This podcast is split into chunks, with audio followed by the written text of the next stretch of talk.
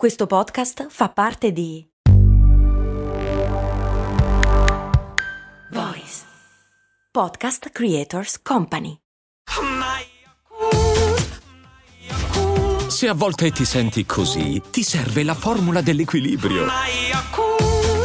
Yakult Balance, 20 miliardi di probiotici LCS più la vitamina D per ossa e muscoli. Il famigerato effetto CSI.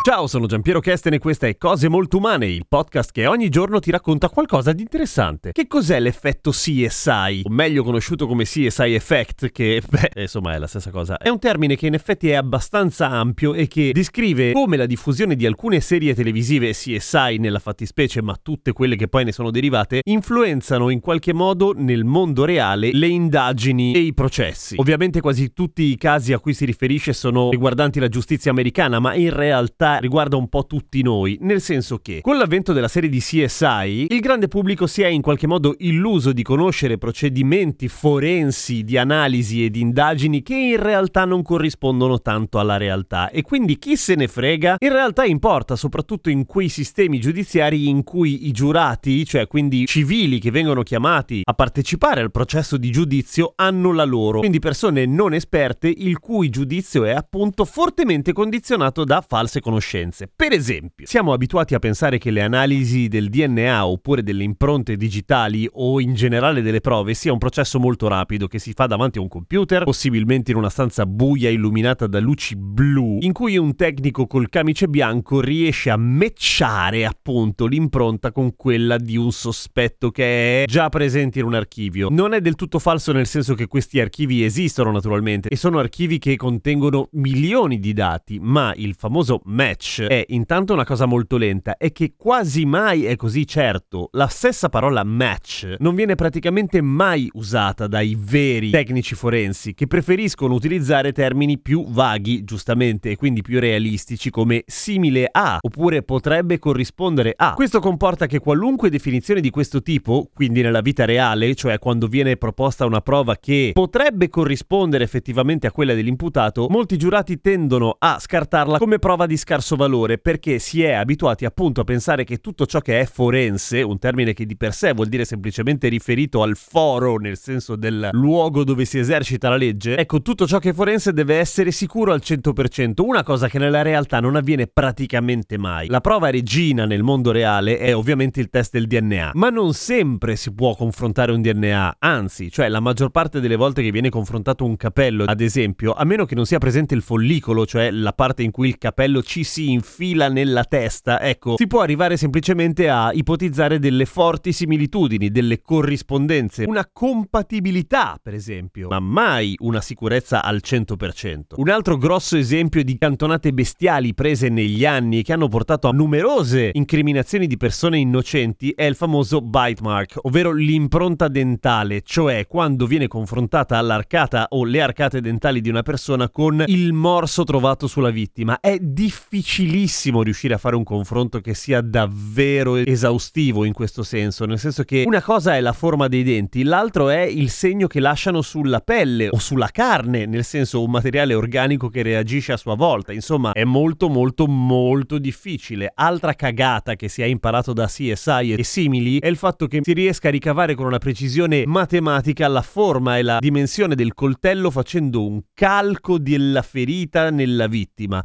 Ecco, non esiste esiste questa cosa, cioè proprio è inventata di sana pianta, non si può fare il calco di una ferita, perché i tessuti sono troppo molli semplicemente. Non si riesce a prendere una forma definita e che a sua volta indichi la forma precisa di una lama o dell'oggetto con cui è stata ferita la persona, insomma. Le conseguenze nel pratico di questa alterazione, di questo condizionamento mediatico sulle persone porta a, e ha portato effettivamente, a un maggior numero di condanne di innocenti però, e alla totale e cieca fiducia nei confronti di alcune prove senza tener conto dei contesti o in altre parole, la scienza forense sì può indicare delle corrispondenze e di conseguenza ad esempio la presenza di una persona su una scena del crimine, ma non spiega in alcun modo che cosa ci facesse quella persona sulla scena del crimine, laddove i giurati sono spesso convinti che questo basti a incriminarlo in quanto colpevole solo per il fatto di essersi trovato sul posto, senza naturalmente avere alcuna garanzia che la presenza fosse contemporanea al fatto mortaccio. Uno dei casi più famosi in cui la considerazione del DNA come prova infallibile, tra l'altro ne avevamo già parlato in una puntata di cose molto umane, fu il famoso caso del fantasma di Heilbronn, dove su scene del crimine di tutta Europa veniva ritrovato sempre il medesimo DNA e non si capiva chi cazzo fosse questo serial killer quasi ubique che viaggiava in giro per l'Europa squartando gente e soprattutto compiendo crimini completamente diversi fra loro, cioè una sorta di fantasista dell'omicidio.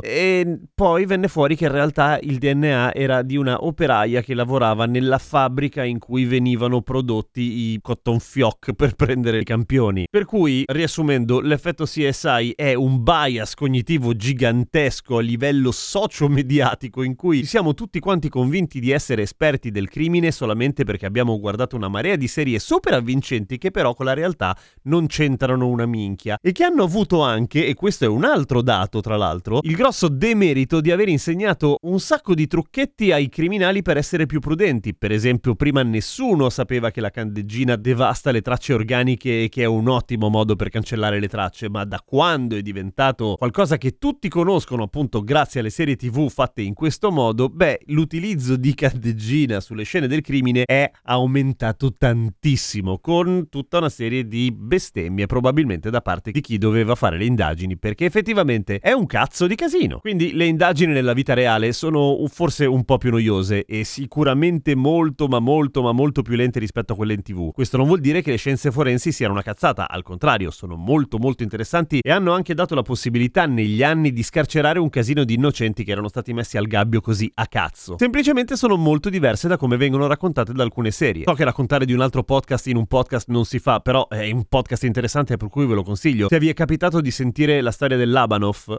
nell'omonimo podcast, il Labanov è il laboratorio di antropologia e odontologia forense, beh, scoprirete un sacco di cose interessanti, per esempio. Per cui, hey, non credete a CSI, anche se ha delle gran belle sigle tutte degli Who. A domani con cose molto umane.